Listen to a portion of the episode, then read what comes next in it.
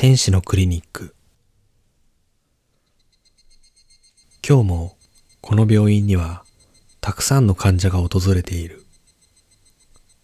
当然だ。彼ら彼女らのための病院はここにしかないのだから。天使のクリニック。それがここの名前だった。人間の世界に大勢紛れ込んでいる天使の仕事は、人々の願いを叶えること。恋のキューピッドが人間の世界では有名だが、他にもたくさんの天使が人間の姿に紛れて人間界に住んでいる。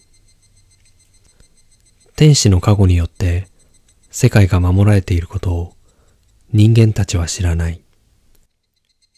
天使は人間の幸せのため、身を粉にして働いているのだ。そんな天使のための病院が、この天使のクリニックというわけだ。そして私は、この病院の唯一の医者である。天使たちがここに訪れる理由はいくつかある。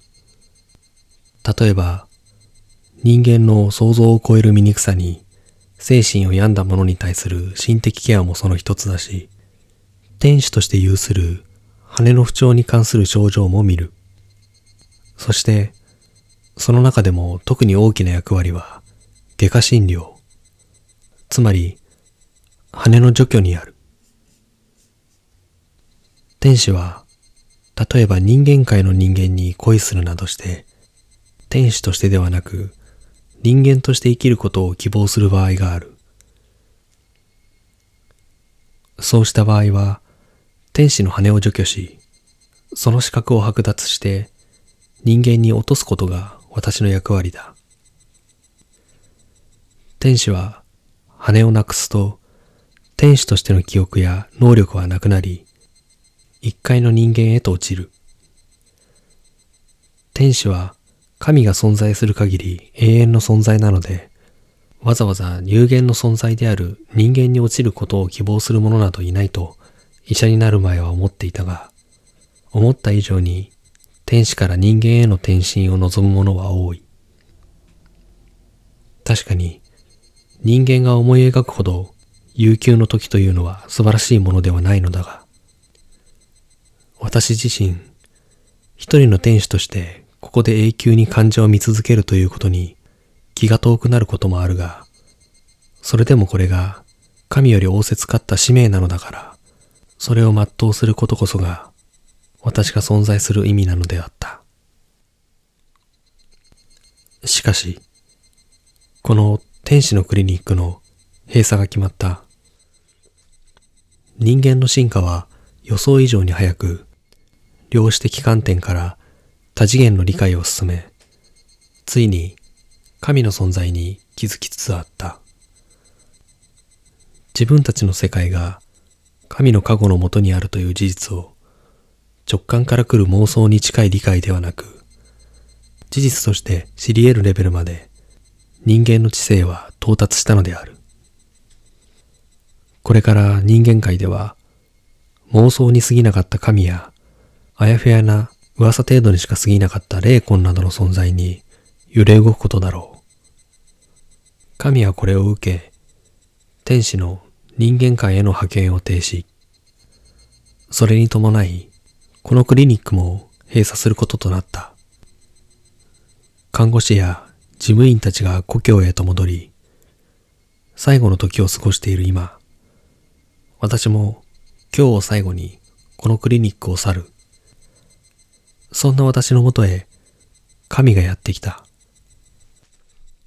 医者よ、今日までご苦労であった。もったいないお言葉にございます。天使の面倒を一人で見るのは、さぞ難儀なものであったろ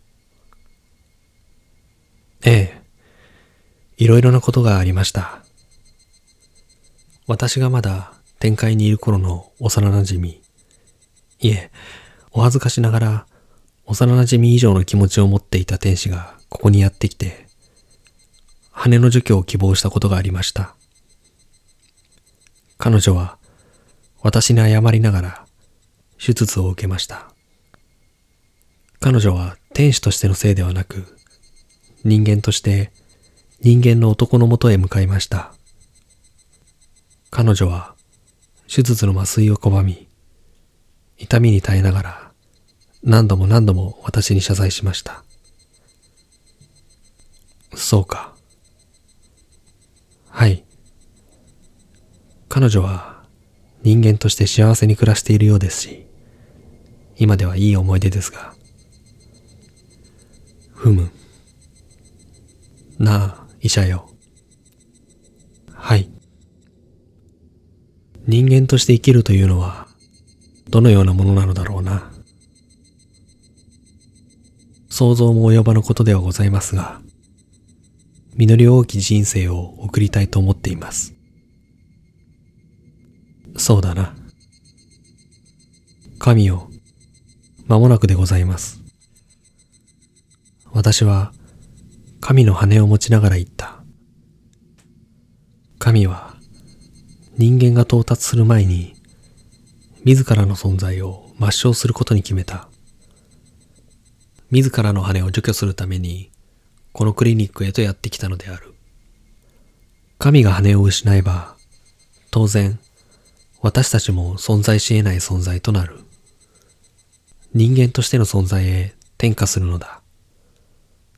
その最後の引き金を引く大役を仰せつかったのが、私というわけだ。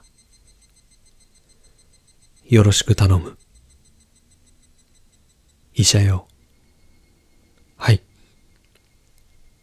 今まで大義であった。そのお言葉を受け、私は神の羽を引き抜いた。ある病院の一室で医者と患者が向き合っている。何かを思い出そうとするような表情をした二人だったが、結局それは叶わず、医者のお大事にという一言で、二人の時間は終わった。